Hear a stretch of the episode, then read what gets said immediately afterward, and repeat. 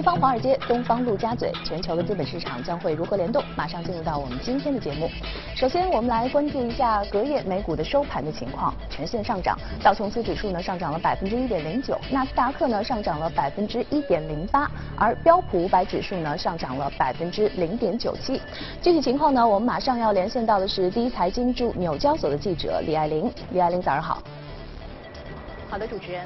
投资者仍在密切关注贸易谈判的进展，并且等待美国总统特朗普在稍晚时候的讲话是否能够终结政府停摆。隔夜美股收涨，波音、威瑞森电信、强生、苹果等股领涨道指，银行股则是领跌道指。在苹果发布引警之后，CEO Tim Cook 就首度露面，指苹果人在成长中的生态系统被低估，长期的健康状况从未像现在这样良好。曾经风头无两的苹果公司在过去的两个月时间里，股价下跌近百分之三十，业绩下滑，股价暴跌，改变了分析师们的取态。根据 FactSet 的数据，华尔街分析师持买入评级的最新占比为百分之四十九，较去年八月时下降百分之十四，也是自二零零五年来的最低。事实上，在过去的十四年时间里，苹果还从未如此失宠过。库克就表示，市场的短期表现是有点情绪化，不过呢，长期看来公司的健康状况、产品和服务前所未有的好。受此消息的提振，苹果股价在午盘涨幅扩大。Stratagas Research 的分析师就指出，苹果股票在目前位置修复和整理，也许需要花上几个月的时间，但他认为该股正处在筑底的过程当中。步苹果后尘的是韩国科技巨头三星和 LG。三星电子去年四季度财报不及预期，LG 电子的经营利润更是同比暴跌八成，拖累隔夜美股的半导体板块走跌。英伟达及超微半导体在盘中一度是下探百分之四，不过呢，后者在过去一年的涨幅为一倍。主持人。谢谢李爱玲。我们继续来关注到的是隔夜的欧洲市场的表现情况。德国 DAX 指数呢上涨了百分之零点五二，法国 CAC 指数上涨百分之一点一五，而英国富时指数呢上涨了百分之零点七四。具体情况呢，我们马上要连线到的是第一财经驻伦敦的记者姚方庆。姚方庆，早上好。好的，主持人。因最新一轮中美贸易谈判出现积极迹象，欧洲股市周二早盘全面走高。尽管周二欧盟发布了十二月欧元区经济情绪指数从十一月的一百零九点五下滑至十二月的一百零七点三，这已经是该指数连续十二个月下滑。但得益于零售商当天发布了不错的圣诞销售表现，泛欧斯托克六百指数收盘时依旧上涨了百分之一点零六，达到三周以来的最高点。尼尔森周二早晨发布的数据显示，圣诞季的零售杂货销售整体上涨了百分之一点八，其中折扣连锁超市奥乐奇和利德领涨，涨幅分别达到百分之十一点七和十三点六。此外，英国主要商超阿斯达和乐购的圣诞季销量也分别有百分之零点八和百分之零点四的涨幅，好于预期。在此提振下，英国富时一百指数收盘时上涨了百分之零点七四。主持人。好的，谢谢姚方庆。在关注了隔夜的欧洲和美国市场之后，进入我们今天的全球关注。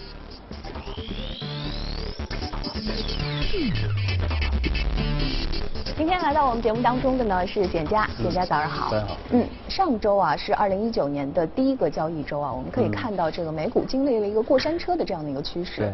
啊，周四大跌，周五突然又大涨。对。当然，周五这个涨幅呢，可能确实是很大啊。但是，我觉得是有原因的。嗯。因为首先非农数据特别强，好于预期。嗯。然后第二个就是这个鲍威尔的这个态度啊，也是提振了这个市场的信心。那我们具体来分析一下吧。我们说这个非农数据。好于预期，它强究竟强在哪里呢？能不能给我们详细的来解读一下？嗯，对，确实啊，这个我们看到上周就是。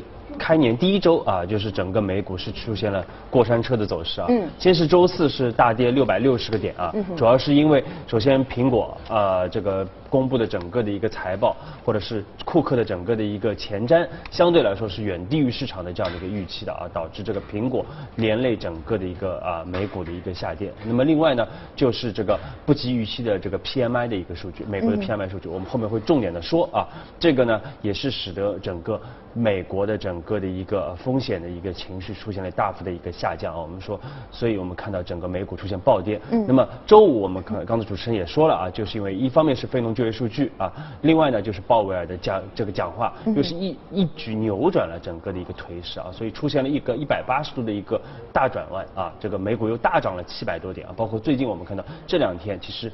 今这个呃本周的前两个交易日，其实美股总体表现还是非常不错的。嗯。那我们再仔细来看看非农就业数据为什么强？它强在哪里？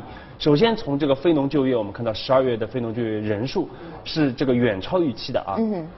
市场预期是十八点四万人，但是实际的增长是多少？三十一点二万人啊。所以说这个是远超预期。幅度特别大。对。嗯。另外呢，其实是我们看到这个薪资的增长。也是远超预期的啊，嗯这个薪资的同比增长在十二月份达到了百分之三点二，是远超预期的百分之三啊，所以我们看到整个的一个美国的劳动力市场还是非常不错的啊。虽然大家看到有一个失业率的指标啊，原来是三点七，是这次涨到了三点九，啊，看上去好像失业率是上升的啊，但是其实主要还是因为这个劳动参与率的这样的一个上升，导致了整个的一个啊失业率的上升，所以总体来说非农就业数据非常不错。嗯。啊，但是呢，我们刚才也说到了这个呃 PMI 的一个数据，我们看到整个美国的一个 PMI 和这个非农就业数据出现了一个严重的背离，就 PMI 已经开始走弱了，但是非农还是非常强啊。我们说其实这个背离呢是从二零一五年以来就已经开始出现了啊，这个慢慢的显现，因为在2000年到二零一五年这样的一个十五年、十六年的这样的一个时间当中，其实两个指标其实是同步的啊，因为很好理解。就是劳动力市场强了，那么大家老百姓的这个收入就多啊，这个薪资就高，那么会有更多的钱来进行这样的一个消费，来推动美国的整个的一个零售，包括整个经济的一个增长。嗯。但是我们说，这样的一个转变是从二零一五年开始出现了一个变化，因为在二零一五年之后，其实美国经济的主要的增长是靠企业的投资来推动啊，特别是我们说特朗普的这样一些税改等等之后，所以主要是以这个企业的投资来推动的啊，而这个企业投资，其实我们说是和 PMI 的这个数据。更为的相关啊，所以说未来其实大家去关注美国啊，或者去判断美国的经济的话，更多的去应该关注整个 PMI 的这样的一个指标，而非这个非农就业。那么。从 PMI 的这个指标来看，我们说其实美国的整个的一个经济还是有一个见顶回落的这样的一个压力存在的啊。嗯。那么另外呢，虽然说刚才也说到了这个鲍威尔确实啊这次这个特别是周五的这个讲话啊，相比于他十二月份在这个议息会议上的讲话来说呢，要更为的鸽派。对。啊，但是呢，我们说这个只是缓解市场的这样的一个压力啊，因为看到确实市场表现的非常的弱啊。但是呢，因为我们一直强调啊，就是美联储现在处在一个进退两难的这样的一个局啊，一个一个境地当中啊。嗯。因为美联储怎么去理解这个进退两难？对，因为它美联储呢，它很难去进一步的一个加息啊，因为再进一步的加息的话，企业的整个的一个负债成本啊，会继续的提升啊，来打压它的一个业绩。嗯。但是呢，如果美联储进行降息的话，或者像之前，特别是上周啊，其实对于今年整个美联储降息的预期已经非常强了。但是如果美联储降息或者是啊停止整个的一个收缩的话，那么美元指数可能会受到明显的一个压力。嗯啊，同时呢，会导致资金。大量的去流出美国，那么对美美股来说也是不利的啊。嗯所以说它现在处在一个进退两难的一个局面啊。嗯因为这样的一个局面，其实我们在今呃应该是去年的两月份的时候，当时美股暴跌的时候，我们就重点提示过啊。因为美国整个美股的一个大逻辑，其实已经发生了很大的一个变化。嗯，那么再加上目前的整个的一个经济，我们说啊，特别是 PMI 的这样的一个指标呀，导致整个经济我们看到趋势性的一个下降啊。所以说未来我们说，虽然说这两这两天啊有所缓解，但是呢，在未来的一段时间，我们对美股来说，我们认为波动性还是会加大的啊，市场还就是投资者还是要去。啊，提防啊，就是美股进进一步大幅波动的这样的一个风险。嗯，所以即便就是最近呃表现还比较好，但是你觉得这种趋势不会维持太长的时间。对，我觉得可能后面这个波动啊，或者是整个波动率还是会进一步的这样的一个加大啊，所以说未来美股不排除又继续会出现暴涨暴跌的这样的一个局面啊。其实这个大家要引起重视啊，因为最近我们看到这个暴暴涨暴跌，其实在零七年、零八年也是出现过啊，这往往是一个在顶部的区域的这样的一个信号。嗯嗯嗯。那其实，在上周五的时候，我们在节目当中啊，你也是分析过了这个全球的这个四大央行的一个主要的货币政策啊。对。除了美联储是这个呃明歌暗音之外，就像你刚才其实也提到了，其他的三大央行呢，其实主要都是延续或者是转向宽松的这样的一个政策。对。那近期也出了很多的这种经济数据，是不是也是呃就是呃。等于说是验证了你的这样的一种判断呢？你是怎么去解读的？对，其实其实我们在上周五啊，当时早上做节目的时候，我们当时就建议投资者一定要去重点关注中国央行的这样的一个货币政策的出现的一些呃这个方向性的这样的一个变化。嗯。因为我们说整个外围的环境非常的不好啊，现在是这样的一个大的环境，那么再加上我们的整个人口红利的消失啊，以及整个国内的整个经济的调整啊，所以导致整个经济下行压力还是比较大的啊。嗯那么在这样的一个情况下，我们看到其实整个十二月的中央经济工作会议啊，已经开始啊提出了这样的一个或者出现了这样的一些信号，就是整个的一个啊稳健的一个货币政策要松紧适度，也就是说货币政策慢慢开始转向偏松啊。所以我们看到在十二月份，央行就推出了定向的降息啊，包括呃这个呃。这个专项定向的这样的一个啊中期借贷便利的这样的一些措施，已经在开始释放流动性了。而在上周五我们做完节目，晚上我们看到中国央行就宣布要。降进行这样的一个全面的降准，而且这次降准幅度是百分之一啊，因为原来的降准一般都是百分之零点五的一个幅度啊，那么这次直接是降了百分之一啊，释放差不多一点五万亿的这样的一个流动性。嗯，而且我们要强调的就是啊，这次可能不是唯一的一次降息啊，那么后面因为整个外围的整个环境还会继续的一个啊偏弱啊，所以说不排除。中国央行我后续还会有进一步的一个降息的这样的一个举措啊，所以未来我们也会看到。那么说回到全球啊，其实我们说全球有一些先导指标啊，大家一直用的比较多的啊，包括像大家会去重点关注像韩国的这样的一个出口的一个指标啊，因为它往往会被大家认为是全球经济的一个先导呃因素啊，因为韩国是一个完全的一个出口导向型的这样的一个国家啊。嗯。那我们看到韩国十二月份整个的一个出口是出现了一个罕见的一个负增长。嗯。那么这个对于全球经济来说，我们说是一个比较。严呃这个比较明显的这样的一个前瞻啊，就是可能会向下的一个压力。那么另外呢，其实我们刚才也说到了，包括。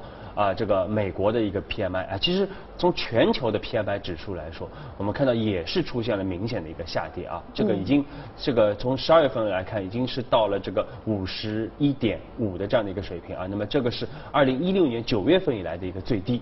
那么其中我们看到，像美国，我们看到也是十五个月来的新新低啊，五十三点八啊，包括。呃，欧洲也是降到了五十一点五啊，那么也是三年来的这样的一个最低位啊。包括我们中国，我们看到十二月份的整个的一个啊官方的一个 PMI 数据，四十九点七的一个水平啊，这个是一啊二零一七年五月份以来第一次是跌破了荣枯分界线啊，就是五十的一个水平。嗯。所以总体来说呢，确实整个的一个全球的一个啊先导指标都显示全球的经济是在一个下滑的一个状态啊。嗯。虽然说发达国家比发展中国。国家可能相对来说要强一点，但是呢，我们说大家都是在一条船上的啊，最终可能都会逃不过这个下行的这样的一个命运啊。嗯。所以我们在这里面还是要建议大家要去警惕，就是未来全球可能会面临新一轮这个经济危机的这样的一个风险啊。这个在二零一九年，大家还是不能去忽略这样的一个下行的一个压力。嗯。所以还是要提示大家，这个风险有可能会到来。对，这也是为什么我们上周就说了，这个除了美美联储现在比较。尴尬以外啊，其他的央行啊继续会维持这样的一个宽松的一个货币政策啊，但是呢，如但是要担心的一点就是，如果在这样的一个很宽松的一个货币政策环境下，全球继续出现这个经济衰退的话，那么对于全球央行来说，它所能啊采取的一个措施啊，进一步的这样的一个拯救经济的一个措施，就来的非常的有限了啊。所以说，下一轮出现的经济危机啊，这个我们可能未来呃过去可能从来没有看到过啊，未来也不知道这个决策层会如何的应对啊，所以大家一定要去重点去关注这样的一个风险。嗯，好，接下来进入到我们今天的美股放大镜。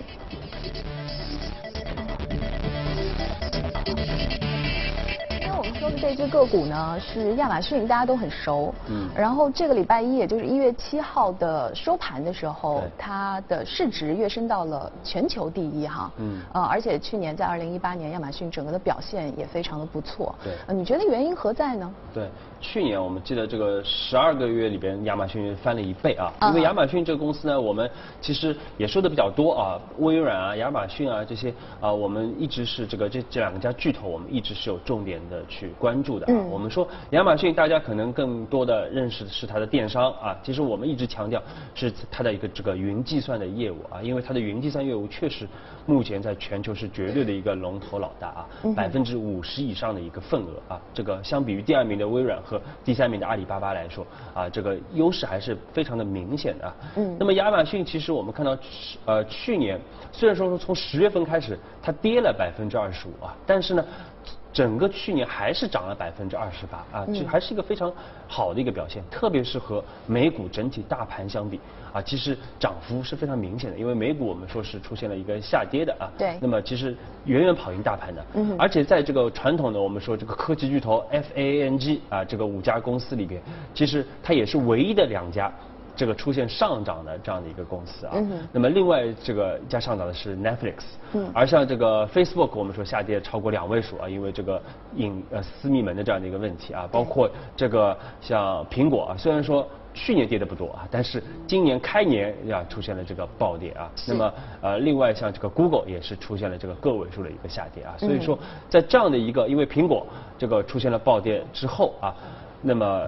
周一我们看到亚马逊是一举超过微软啊，是在收盘的时候成为了全球市值第一的一个公司。嗯。那么周一的收盘是差不多呃七千九百亿美元的这样的一个市值啊。那么昨天是差不多到八千一百亿美元的一个市值。嗯。那么这呃这个亚马逊这个一个良好的表现，我们说归根到底最核心的原因还是它非常强劲的一个业绩啊。嗯。因为我们看到在过去的整个四个财季当中。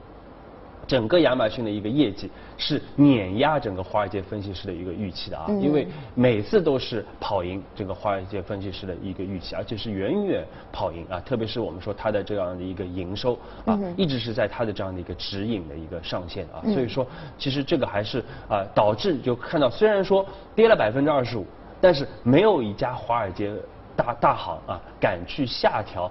这个亚马逊的这样的一个预期啊，我们看到调查的四十二个啊分析师里边，四十一个都认为目前亚马逊还是一个非常好的这样的一个优质的一个公司啊，而且没有一家是这个下调它的一个评级的。嗯，那亚马逊它的这个业绩增长，它的主要的增长点在哪里呢？对。我们说最核心的看点还是两点啊，一个非常重要的就是它的这个广告的一个收入啊，这个我们说这是大家现在目前关注的一个焦点啊。那么简单理解什么叫广告收入呢？其实就是啊这个商家啊通过这个在付费在搜索排名里边啊进行付费，来提高它的整个的一个排名或者更多的啊去曝光啊。另外呢，商家也会为亚马逊的这样的一个大数据进行。付费啊，因为来更好的去销售它的一个产品。那么这个呢，其实就是呃很好理解，就是原来可能它是一个偏自营的啊，可能偏京东的这样的一个模式啊。现在逐渐的，亚马逊也在开始学习淘宝啊。我们说这个在开始向中国学习啊。这个而淘宝的这个模式呢，更多的是呃收广告费啊，收这个佣金的这样的一个模式啊。嗯。那么这样的一个模式呢，虽然说它的整个的一个收入总体来说会下降，因为它不是卖自己的产品啊，是收入会下降，但是它的利润会大幅的一个上升啊。因为我们知道这些广告收入啊，这个利润有百分之七十到八十啊，基本上这个成本非常的低啊。那么如果这块业务，比如说未来几年成长到这个差不多五百亿的一个规模，那么对于亚马逊来说，这个是一个非常大体量的这样的一个收入。而且我们看到最近几个季度都是在翻番以上的一个增长，百分之一百三十几啊，一百四十几以上的这样的一个高速的一个增长啊。所以说我们说这块啊是大家特别重点去关注的。嗯。那么另外还是我们说现在亚马逊最赚钱的这块业务就是云计算的业务啊。嗯。那么云计算业务现在绝对的这个优势非常的明显啊，而且未来几年还会继续的一个高高成长啊。现在是差不多两百五十亿美元的这样的一个营收啊。嗯。未来几年可能会到六百亿美元的一个营收。嗯。啊，所以这两块业务。齐头并进啊，我们说就会支撑亚马逊的这样的一个市值的进一步的一个提升啊，所以说我们说未来，因为亚马逊现在没有特别大的这样的一个风险存在啊，所以说未来几年，它还是有可能会向两万亿美元的这样的一个市值去突破的啊，大家可以去。关注啊，因为确实是全球最优秀的这样的一个公司之一的啊。那么说回到国内啊，其实我们对于计算机板块，我们其实从去年二月份开始一直在给大家做推荐啊。是。而且呢，表现总体来说要跑赢绝大多数的这样的一个板块啊。嗯。因为我们一直强调，因为去年二月份是啊，二月份、三月份开始，其实是个非常。呃，这个大的一个拐点啊，因为当时整个的一个包括中美的一个贸易摩擦，包括全球的贸易摩擦开始急剧的一个升温。嗯。那么在这样的一个环境之下，我们说推荐计算机板块啊，其实核心的一点就是说它的一个弱的一个宏观的一个周期性啊，因为它和大的宏观基本面其实它的一个关联度比较低啊，就是啊不太会受到经济波动的一个影响啊，而且很多的这些龙头公司，我们说其实它内生增长都非常不错啊，不需要靠进一步的一个再融资。啊，所以即使未来呃十十年啊或者二十年，整个中国经济增速啊持续的下台阶，因为这是客观的规律啊。嗯。但是呢，对于这些公司来说，对计算机板块来说，影响不是特别大。不是特别大啊。嗯。那么这是一方面的原因。那么其实另外我们觉得还有两个主要的一个原因来继续推荐计算机板块啊。嗯。那么一个就是目前我们看到从整体的一个计算机板块的估值来看啊。这二零一九年，我们依然能发觉这些龙头公司还有差不多百分之三十以上的增长啊，而且目前的一个估值还在二十倍左右，所以说整体的估值还是不是很高的啊，所以这个说明市场的一个风险偏好也不是特别的高啊，大家还是比较理性的啊，所以当中还是能挖掘到很多性价比比较高的这样的一些公司啊。那么另外呢，在目前的整个环境之下，其实我们看到整个的一个很多龙头公司也在做内部的一些管理的一个调整啊，它在偷偷的做这些管理调整啊。所以未来我们看到它成本的一个增速会下降啊，整个的一个人均的一个产出会增加啊，所以未来的盈利会更好啊。嗯。那么这三点原因其实都支撑我们在二零一九年建议大家可以去继续关注整个计算机的一个板块啊，特别是这些龙头的具有性价比的这样的一些公司。嗯，好，谢谢简佳今天为我们的解读。